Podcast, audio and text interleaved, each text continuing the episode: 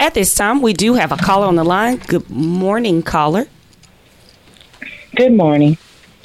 My name is Kimberly, and I'm calling out of the Texarkana area. Yes, ma'am. I wanted to know, if you're not political but would like to vote, you know, exercise your right in voting, how would we know who to vote for? Well, ma'am, Ms. Kimberly, usually what happens is that prior to the voting, there's always a ballot that's put out in public. Usually it's in the newspaper now, which may be online now because the Gazette doesn't print much more anymore. But it's online and it tells you what this election is about, if there are any amendments or whoever the candidates are, and it allows you to be able to see that. Same thing on the national level. Usually you have a ballot that comes out. And listen, if you go to your local polling station, wherever that is for you, where you are in town, you can go and they have that same information there. Either it's posted on the wall or you can pick up a copy and take that back to your home so you can look at it prior to you going out and exercising that right. So the information is out there. Now we have to do something in order to get it, right, but the information is there. And just for clarification, the Gazette, I think, if I'm not mistaken, the printed issue on Sundays. That's correct. So throughout the week, it is available in electronic version. I'd also like to add that each there's a campaign headquarters per se. There is an assigned person. There's leadership that is available, especially during voting sessions, to answer your questions, whether they be general or specific, as we're discussing, who is on the ballot to run. And so I think that the main piece with that is connecting to figure out who, what, and when, as far as where am I going to get this answer? Is there a number that I can call, a website? And I think, again, as we're discussing, it's the access piece.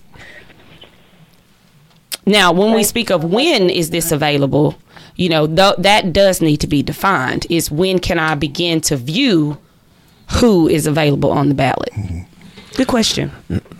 And you'll be able to do that, as soon as that stuff is printed. When they know who is going to be on there, they automatically start printing that stuff. And then that stuff is made available to you through, like you say, through the Gazette, either through electronically on Sundays in print or at your local polling place. You can rest assured, if you go down there, they have copies of that ballot out in the open, so you can take a look at it and see it. They didn't even allow you to take it back with you, not the ballot itself, but the amendments or whoever's running, so you can take a look at that and make a good judgment. And then when you come back to exercise that right, you already have that information. So it's there. You just got to, again, make an effort to try to get to it. All right. Well, we thank you for calling in this morning, Ms. Kimberly. You posed a very great and critical question. We hope that you have gained more and better insight. I'm sure you're not the only one. Again, we thank you. She's gone. All right. Again, the phone lines are open at 903-794-1047. We welcome you, just as we welcome and thank Ms. Kimberly for her vital question and discussion that she helped to foster there. We're going to pivot in the meantime to our next critical segment, which involves employment. And as we continue to speak about those issues that are critical to the minority community and all communities, the virus is still very present in the mix of that. Many of us are intrigued to know, how is the job market doing? I know whether you go into your favorite local coffee shop or go to pick up accessories at a convenience store or your shopping mall, you've noticed job announcements everywhere, right? So we're going to peel into, what do the numbers say and what's actually going on? So we know that there are 9.3 million jobs available. Black workers in the United States saw gains in June, but that's June specifically alone. But there's still a racial gap in the job market. The first question and answer is, is this new? The answer to that, as we know, is no. That's correct. Specifically. Right. It's not new. Right. It is specifically, not new. Where are we, though? So if we have to ask and understand, we see the job announcements. We know we're in the middle of, we've had the additional income, as myself and Ms. Rice were talking about this morning. We've had the additional funds to trickle in as support during such a troubling time. But it's the unemployment rate still remains unchanged at 4 percentage points specifically to the African American population. Mr. White? Part of the problem is that we still are experiencing, I guess we call it systematic racism in regards to into employment. Listen, we have had candidates who have been qualified to be able to do these jobs, and yet and still not able to receive that job for whatever reason. Right. Of course, now they tell you, well, we found somebody that's a little bit better, which is usually not the case, or we decided that we're not going to try to do that because they don't want to put themselves in a situation where they have to pick you out for whatever reason. So we're still subjected to those type of systematic racism that are in employment. The other aspect of it, too, is, unfortunately, some of us just don't want to work. Hey, truth is good. Some of us just don't want to work. Some of us rather sit around and collect these checks instead of getting out there and do that. Because, listen, just like as you said, LaMoya, if you drive around town, there isn't a place that does not have "we are hiring" signs on the door. I don't care who it is in town. Everybody has got that open. So the opportunity is there. Granted, there are some issues, systematic racism, that we have to overcome. I'm not going to say that that's not the case. But now, a lot of these jobs, our community can get. Right. But we have to want to go out there and get them. Right. Everybody was saying that, with President Biden coming in, of course, this is the Republican standpoint. Well, since you come in and you give them all these stimulus checks, nobody won't work. No, that's not the case. Okay, let's not do that. People didn't want to work before President Biden got in there. Okay, Mark. So let's just be honest. Truth is good. Truth is good. Let's just be honest. And so you have to get out there. Listen. There's nothing wrong with working. Just get on out and check. It's always good to have something that says "pay to the order of." Right. Okay. Right. We can't sit back all the time and be dependent upon what society's going to do. That you do realize society don't want you here, and so at some point in time, you need to make a decision and say, you know what, I'm going to get off this couch.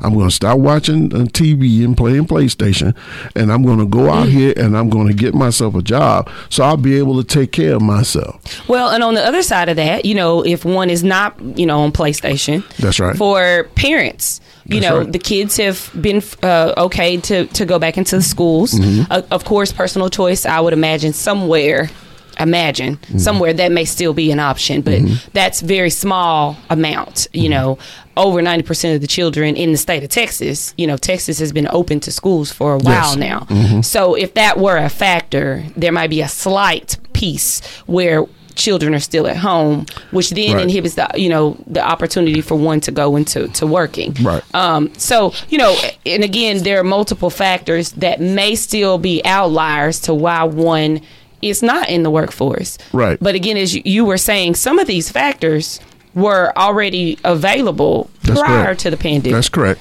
And it's just like what parallels with voting. Right. Even when we were not in the middle of a crisis time, some of these same factors caused the detrimental effects were already on the table. But, again, even though we have to deal with those, we have to make sure that we're doing what we need to do to step up to that plate. I mean, it's easy for somebody to say, okay, well, yeah, here's a job, but, nobody wants to apply.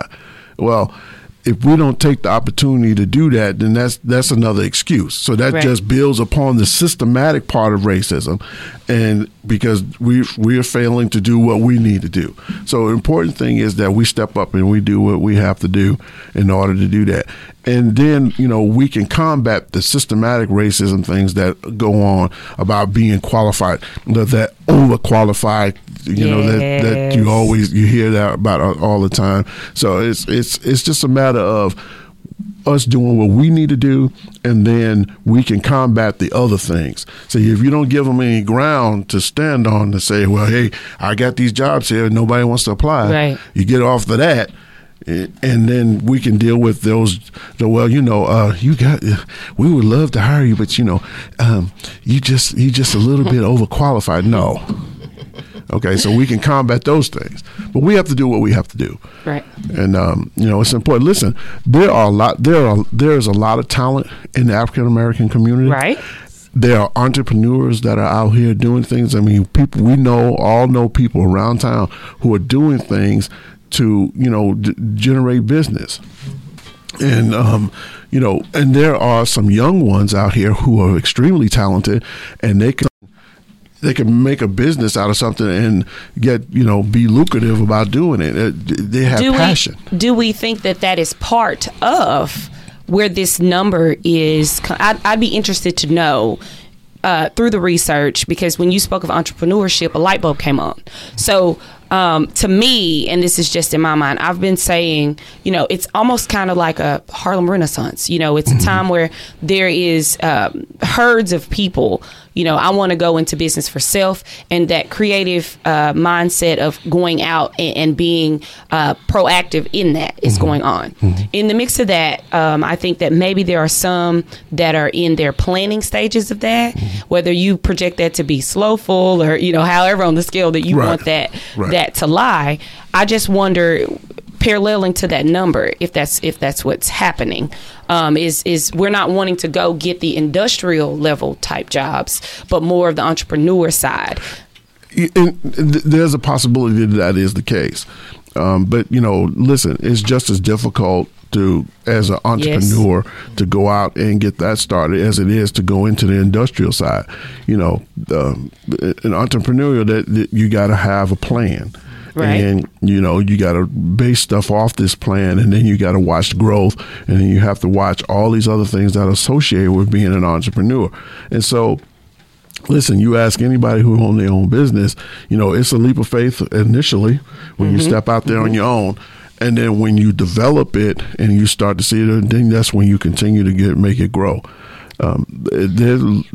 Perhaps there are a lot of people out there who have that niche for something. Step out there on faith and get it done, and you'd be surprised at what you do. Because, you know, listen, our community needs a lot of resources. Yes. And a lot of these folks can provide these resources. And so if we're doing that, then we can help generate, you know, wealth, not only just with the people who have those businesses, but within that community itself. And I'm not talking about wealth as in monetary value. I'm talking about wealth as in information resources, you know, people who can step up to the plate to do things, those kind of things. Yeah. Ms. Rice, do you have anything to add, especially in thinking, you know, some of the corporations, I mean, we've seen like a $2 or $3 increase in their per hour wage. What are your thoughts? Well, first, I just want to say that, yes, I've seen those signs that say help wanted. But and I've also thought about the mothers taking care of children at home. So that's one thing. That $300 that people were getting that Texas stopped early, I don't think that had anything to do with it.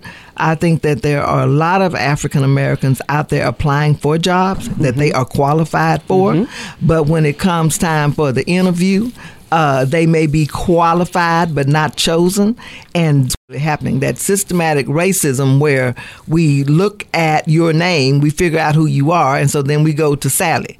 We look at your name, we figure out that we just say to ourselves, you may not be the person we want for our to fit into our niche. You may actually be, in someone else's mind, you may be the person who will start trouble because you'll actually want to be off one weekend out of a month. Or you may decide that you actually want to be off on Sunday, but everybody else does, so you don't get to be off. I think that those are the things that we need to really look at. I really, truly believe that there are African Americans out there applying for jobs, and that they are qualified for, but they are not chosen for them. So you apply, and you apply, and you apply, and you apply, and you don't even get an interview. You can't get a job without an interview. You got to have an interview in order to get a job. I mean, that's right. Just all it is to it. Filling out an application does not actually make you get the job. So I truly believe that there are people out there, African Americans, that are applying for jobs. Yes, I've heard that there's been an increase in people's salaries, because you can't live on what the minimum wage is. You can't pay rent. Do people understand how much it costs to pay rent? And then you got to get there. Our bus system is not always ready for somebody who's trying to go to a job. So those are things that I'm talking locally. I'm not talking globally. I'm talking locally. Yes, I've seen that. Yes, I've seen I've seen people apply for jobs. I've also seen people not even get an interview. So again, I don't really think that we're in a time where there are abundance of jobs and we just don't want to work. I don't believe that. I know that there are some of us people, period, in all ethnic groups that have decided that they are going to retire early without any finances or without a retirement fund. Yes, there are people who've decided that. But there are just as many people, if not more people, that realize that a job is your way to retirement, so to speak, or your job is a way for you to get your needs met. Housing is a need. Food is a need. Clothing is a need. So if you don't have a job that it will at least pay for housing, will at least pay for clothing. Oh, yeah, you got to have stuff like water and heat. You don't necessarily have to have cable, but you sure got to have some water. You definitely got to have heat and air. And we've seen that with people who don't have any air and or any fans or anything. So I just think that we have people out there applying for jobs. I believe that they are qualified. I believe that they would work. I just believe that they're not getting an interview. They're not getting a call back. And it is due to the same old thing it's always been due to. Before the pandemic, we had a high unemployment rate. After the pandemic, we still have a high unemployment rate. And I just don't believe that it's because we're not trying. I believe that we are up against that same brick wall we had before. That brick wall did not crumble down just because we had a pandemic. In fact, I think that brick wall during the pandemic probably got an extra layer. That's what I think. There you go. I find it interesting the other morning in viewing the news, the construction sites are finding that they're lacking workers. And what they're explaining has happened is during the pandemic, when they were shut down, many of those workers found somewhere else to go to work. And so there's a shortage on that end. And so there's a careful look at the training degree and level of the younger generation and being trained to be able to hold those positions with the skill. So there again, we're revisiting some of the many same characteristics that we were looking at before the pandemic. The job disparities as far as availability, where availability has been on the upward pendulum, it really doesn't outweigh the other disparities as far as, applying for a job and being discriminated against. Do you have the skill set? When is your availability? What else is plaguing you when it comes to the job market or just thriving as an individual? Well, let's look at the fact that that's an excellent thing to talk about, because a lot of times with construction jobs, we're talking about plumbing, we're also talking about masonry, we're talking about electricians. How many African Americans were in apprenticeships before the pandemic. Let's talk about that. None, or very few, one or two.